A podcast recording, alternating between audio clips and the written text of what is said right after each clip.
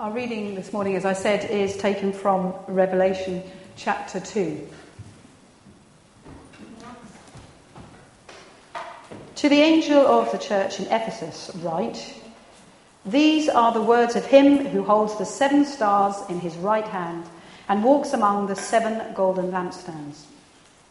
I know your deeds, your hard work, and your perseverance I know that you cannot tolerate wicked people, that you have tested those who claim to be apostles but are not, and have found them false. You have persevered and have endured hardships for my name, and have not grown weary. Yet I hold this against you. You have forsaken the love you had at first. Consider how far you have fallen. Repent and do the things you did at first. If you do not repent, I will come to you and remove your lampstand from its place. But you have this in your favour. You hate the practices of the Nicolaitans, which I also hate. Whoever has ears, let them hear what the Spirit says to the churches. To the one who is victorious, I will give the right to eat from the tree of life which is in the paradise of God. To the angel of the church in Smyrna, write These are the words of him who is the first and the last, who died and came to life again. I know your afflictions and your poverty, yet you are rich. I know about the slander of those who say they are Jews and are not, but are a synagogue of Satan. Do not be afraid of what you are about to suffer. I tell you, the devil will put some of you in prison to test you, and you will suffer persecution for ten days. Be faithful, even to the point of death, and I will give you life as your victor's crown. Whoever has ears, let them hear what the Spirit says to the churches. The one who is victorious will not be hurt at all by the second death. To the angel of the church in Pergamum, write These are the words of him who has the sharp, double edged sword. I know where you live, where Satan has his throne. Yet you remain true to my name. You did not renounce your faith in me, not even in the days of Antipas, but faithful witness, who was put to death in your city where Satan lives. Nevertheless, I have a few things against you there are some among you who hold to the teaching of Balaam, who taught Balak to entice the Israelites to sin, so that they ate food sacrificed to idols and committed sexual immorality. Likewise, you also have those who hold to the teaching of the Nicolaitans. Repent, therefore, otherwise I will soon come to you and will fight against them with the sword of my mouth. Whoever has ears, let them hear what the Spirit says to the churches. To the one who is victorious, I will give some of the hidden manna. I will also give that person a white stone with a new name written on it, known only to the one who receives it. To the angel of the church in Thyatira, write These are the words of the Son of God, whose eyes are like blazing fire and whose feet are like burnished bronze. I know your deeds, your love and faith, your service and perseverance, and that you are now doing more than you did at first. Nevertheless, I have this against you. You tolerate that woman Jezebel who calls herself a prophet. By her teaching, she misleads my servants into sexual immorality and the eating of food sacrificed to idols. I have given her time to repent of her immorality, but she is unwilling. So I will cast her on a bed of suffering, and I will make those who commit adultery with her suffer intensely, unless they repent of her ways. I will strike her children dead. Then all the churches will know that I am he who searches hearts and minds. And I will repay each of you according to your deeds. Now I say to the rest of you in Thyatira, to you who do not hold to her teaching and have not learned Satan's so called deep secrets. I will not impose any other burden on you except to hold on to what you have until I come. To the one who is victorious and does my will to the end, I will give authority over the nations. That one will rule them with an iron scepter and will dash them to pieces like pottery. Just as I have received authority from my Father, I will also give that one the morning star. Whoever has ears, let them hear what the Spirit says to the churches.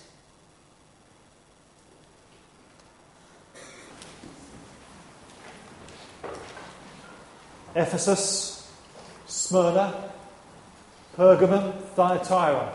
Four churches. We heard what Jesus had to say to them this morning. Sardis, Philadelphia, Laodicea. We'll look at those three tonight. The seven churches of Asia. But why these seven and not any others? There were plenty of other churches around in Asia at the time. Seven has traditionally been seen as a perfect number. In the ancient world, where people worked by the lunar calendar, each lunar cycle of 28 days was marked out by four different phases of the moon, each of which lasted seven days. So that's why we have a seven day week. Seven is frequently symbolized completeness or perfection. So, fairly early on, people found a symbolic significance in the, the fact that John wrote to seven churches. He wrote to seven churches, but through them, he was addressing the church universal. That was one of the ideas. Another popular line of interpretation, going back a thousand years or so, is that each of the seven churches represents a phase in church history. So, in the 12th century, a Cistercian abbot called Peter of Talontaires suggested that Ephesus was the church of the apostles, Smyrna, the church of the martyrs, Pergamum, the church of the heretics, and Thyatira, the church of the confessors and doctors. The last three churches, Sardis, Philadelphia, and Laodicea, he saw portrayed in the church of his own day. 400 years later, in the time of the Reformation, the English clergyman Thomas Brightman said a very similar thing, except he claimed that the hypocrites at Sardis were Lutherans, the church at Philadelphia were Calvinists, and the complacent at Laodicea were Anglicans.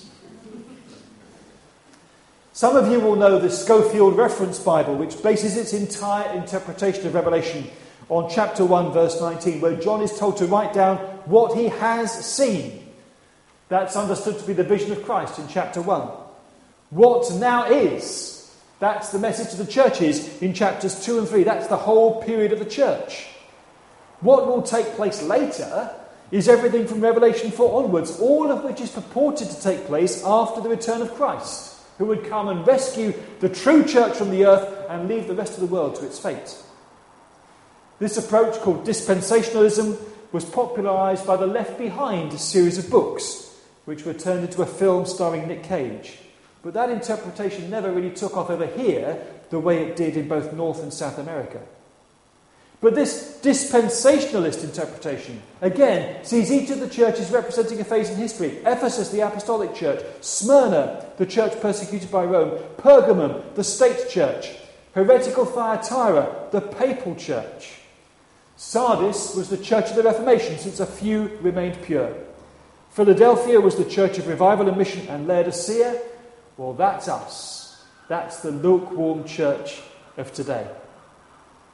If you ask yourself the most important question as to whether any of that would have made any sense to the Christians who first read these letters in the churches of Ephesus, Smyrna, Pergamum, Thyatira, Sardis, Philadelphia, and Laodicea, the answer is probably not. So we should be correspondingly skeptical or cautious about such interpretations.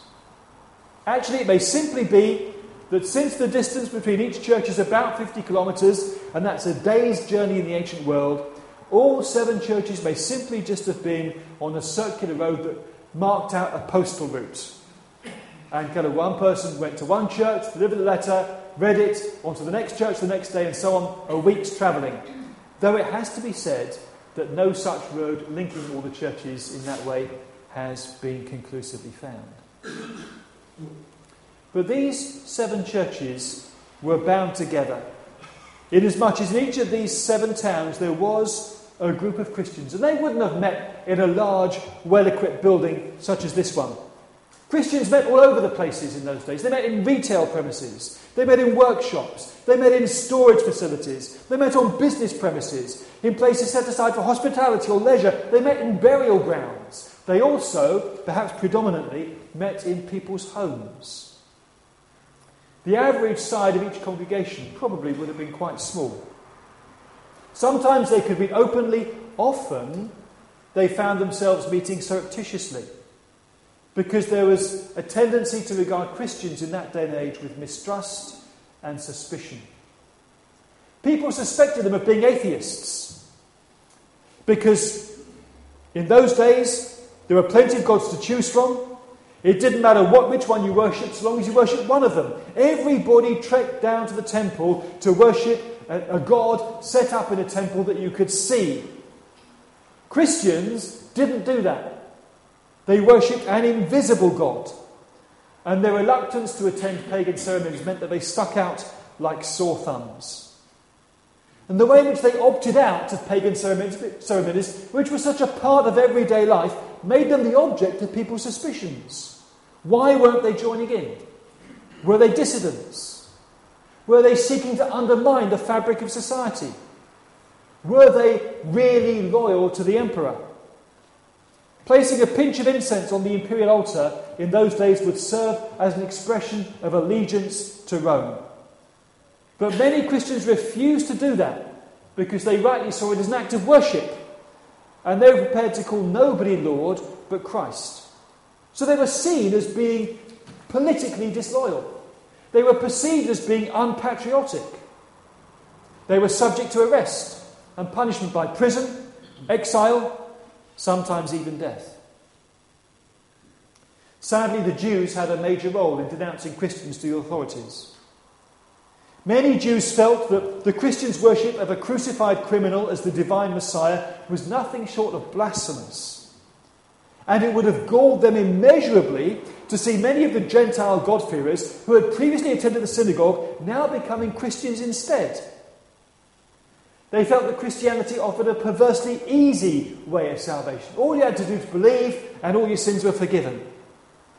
They objected to Christians distorting or even setting aside the Jewish law. That was where they were able to make life difficult, because Judaism was a recognized religion in the Roman Empire. The sensibilities of Jews were respected to the extent that they were not apply, obliged to participate in acts of pagan worship. And for a long time, Christians were just able to say, well, we're a kind of branch of Judaism, and they got away with it. Many people saw them as just a, a kind of eccentric kind of Jewish worship. But as relations between Jews and Christians worsened, Jews started disowning Christians. They don't belong to us. They're nothing to do with us. They shouldn't have the exemptions that we have. As Christians were denounced to the authorities, they came under increasing local pressure to pay homage to the emperor, to show where their loyalties lay, and if they didn't, so much the worse for them. And as we look at the seven churches to whom John addressed his apocalypse, we can see that they were affected by this situation in different ways. The church in Ephesus put the shutters up against the outside world and became introverted and inward looking. The churches at Smyrna and Philadelphia suffered considerable persecution. The churches at Pergamum and Thyatira both had elements within them who were prepared to compromise to the outside world. The churches at Sardis and Laodicea both seemed to flourish without having too much trouble from the outside world, but behind their success lay a complacent half heartedness that's exposed by Jesus' message to them. It's because all of these churches were up against it in different ways that each of the letters has the risen Lord speaking to them, speaking through the Spirit, and saying what reward he will bestow on the one who overcomes, or who conquers, or who is victorious. The letters were written to strengthen individual members in times of adversity and to encourage churches as a whole to reflect on their identity and context. The letters are written in the style of contemporary imperial edicts from the second century, we have a copy of a letter originally written by King Darius I, which says, These are the words of the King of Kings, Darius Hystaspes to his servant Gadatas. I have learned that you did not obey my commands in every respect. It's exactly the same style. This is how kings in the ancient world wrote letters and addressed their subject and issued commands. And John consciously imitates this style as he communicates not what an earthly ruler has to say, but what the King of Kings and the Lord of Lords has to say to his subjects. And in each case, Jesus says, I know what's been going on. And he provides a penetrating analysis of their situation and either rebukes or encourages them accordingly ending his address each time with words that clearly echo the kind of thing Jesus used to say all the time in the course of his earthly ministry He who has an ear, let him hear what the Spirit says to the churches. So, to us today, in 21st century Horsham, what is the Spirit saying to Brighton Road Baptist Church? Now, there's a good question. It might be a helpful approach to look at what the Spirit says to each of the seven churches in Asia and ponder which of them actually corresponds most closely to our identity and context. We could read the letters and think, yeah, that is true of churches in other parts of the world today who are suffering persecution, who are up against it, who are feeling marginalized, who are really struggling. But which of the letters most fits us here in Horsham? If we read one of those letters, can we see ourselves, as it were, reflected in a mirror? And through that, can we discern what the Lord might want to say to us in our context? Which of those seven hats fits? And which should we be wearing? One curious feature is that all seven letters are addressed not to the churches themselves, but to the angel of each church.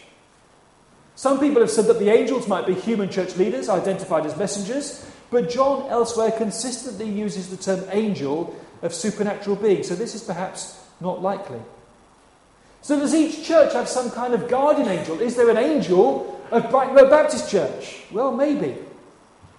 But Walter Wink has written a thought provoking book, thought-provoking book called Unmasking the Powers. And he explores in it what he refers to in the book's subtitle as the invisible forces that determine human existence. And he's got a chapter on the angels of the churches. And he takes a functional view of the language of angels in Revelation chapters 2 and 3 and suggests that each angel represents the actual spiritual entity of the church. So these angels encompass every aspect of a church's current reality, good and bad alike. The angel gathers up into a single whole all the, the aspirations and the grudges, the hopes and the vendettas, the fidelity and the unfaithfulness of a given community of believers and lays it all before God for judgment, correction, and healing. By addressing the angels, Jesus is giving each church a spiritual health check, a kind of MOT, if you like. So, if the angel of Brighton Road Baptist Church is an expression of our collective personality as a congregation and reflects on what we are called to do in the light of our identity, what can we discern about the characteristics of the angel of Brighton Road Baptist Church in Horsham? Walter Wink says that there are a number of things that we can look at actually to discern our character, our DNA, what we are beneath the surface. But he says, start by looking at the surface. Look around at the architecture and ambience of our buildings. What do these say about us as a congregation? Particularly as this is the congregation that actually built the place. What do these bricks and mortar say about us, the kind of people that we are, and where our priorities lie? How are we shaped and moulded by the buildings in which we worship God? Winks rightly observes that one way or another, all the values, prestige needs, aesthetics, and class status of a congregation will be projected onto brick, board, and stone. Look around. What do these buildings say about us? How much are we influenced by our setting. What about us as people? Our economic class, our income threshold, our racial and ethnic background, our level of education, age, and gender balance. Every church is different in terms of the makeup of its members, its demography. How do we dress? How do we talk? What are our expectations about how people should dress and talk? What are our unspoken ideologies? What do we not express in words, but what do we really think and feel deep down on the inside? How is what we do shaped and moulded by who we are? He also suggests we reflect on our power structures, our patterns of authority. Are we liberating or controlling? Are we risk averse? Do we prefer to stick to what we know is safe? Or do we welcome suggestions that might take us down unfamiliar paths? Are we adventurous in exploring new areas? Are we willing to go where no one has gone before? What kind of angel do we have in this respect? Bold or timid? Another question is how we handle conflict. How good are we at speaking the truth in love to one another? Or, or do we pretend because we love people and we don't want to upset them? Or do we speak the truth without a great deal of love sometimes? Or do we just actually forget about truth and love and just let rip without really reflecting on what, whether we say is true or the effect it might have? Is there an openness to express different opinions, to support each other even when we don't see eye to eye with one another? Is it a safe place to be honest when we get it wrong? Because we know that we will be forgiven and we will forgive others when they get it wrong.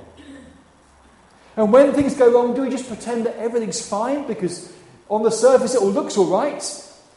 When we're seething underneath and we know that stuff really is, is, is not healthy? Or are we quick to point the finger and allocate the blame? How much are we still affected by things people said and did years ago? Long forgotten by the people that said and did them. But we've never let it go. How much are we shaped and moulded by relationships, present and historic? Well, what about our worship? Eh? That says a huge amount about us as a church. Musical tastes, style of preaching, interpretation of the Bible, songs or hymns, how we feel about the balance of songs or hymns. Brilliant musicians, that is one really positive thing about Brighton Road and singers as well. Thank you. Do our services enable us all to join together in worshipping the risen Lord? Or does the worship sometimes get in the way and become a source of frustration? Is our worship inclusive of everybody here? How do other people see us? How connected are we to our neighbourhood? How connected are we to each other? Are we evangelistic or nurturing or both? Do people come to faith here? Do people here connect with God at a deep spiritual level? Or do we just bounce superficially off each other? Do we hear from God in this place? Do we speak for God in this place? How good are we, at communicating with each other and our neighbours? And what about our history? To what extent are, is who we are and what we do determined by who we are and what we did, and what happened 10, 20, 30, 40, 50 years ago. What from the past is holding us back? What from the past is giving us confidence when we face the future? The language of angels, then, is used by John to express what is really going on at a spiritual level behind the visible facade. Jesus clearly addresses the angel of each church because he wants and expects the church to change. But the language of angels reminds us that any lasting change needs to take place at a deep level. Otherwise, whatever we do, things will sometimes just revert to how they used to be before we try to do anything about them. Change needs to be profound if it's going to be lasting. I mentioned a moment ago how do others see us? But surely the most important thing is how does Jesus see us? If Jesus were addressing the angel of the church in Brighton Road what would he have to say to us? I know this about you. What would that be? What are we doing well? What would be good on our school report? What aspects require improvement? If we have ears to hear, what is the Spirit saying to us as a church? Some of you in house groups will be thinking about this passage next week. If you choose to do so, there is the opportunity to reflect on this question. We think about the church, we think about Jesus. What do we feel Jesus might want to say to us as a church? And if you feel out of that meeting that there is something that Jesus might be saying to us, then there's an opportunity, should you wish to do so, to share it at the church meeting. And if you're not part of a house group and you want to become one for the autumn when we're studying Revelation, then have a word with me or with Robin Thomas and we will point you in the direction of a group because a number of them are looking at it across the coming weeks. But whether we're part of a group or not, all of us have the responsibility, the opportunity to tune in and reflect and listen. What is the Lord saying to us? What does He say about who we are, how we do things? What does He have to say about what He wants us to do? If there were one thing about Brighton Road that Jesus wanted to change, what would it be? And I'm sure there would be 250 different opinions. I would like to see this change at Brighton Road. Okay. Which of those is what Jesus is saying? He who has an ear, let him hear what the Spirit is saying to this church today. One thing I do know is that Jesus calls us to take up our cross and follow him. Exactly what that means for us is hard to work out in Horsham sometimes. But he chose the cross. And he calls us to follow in that path.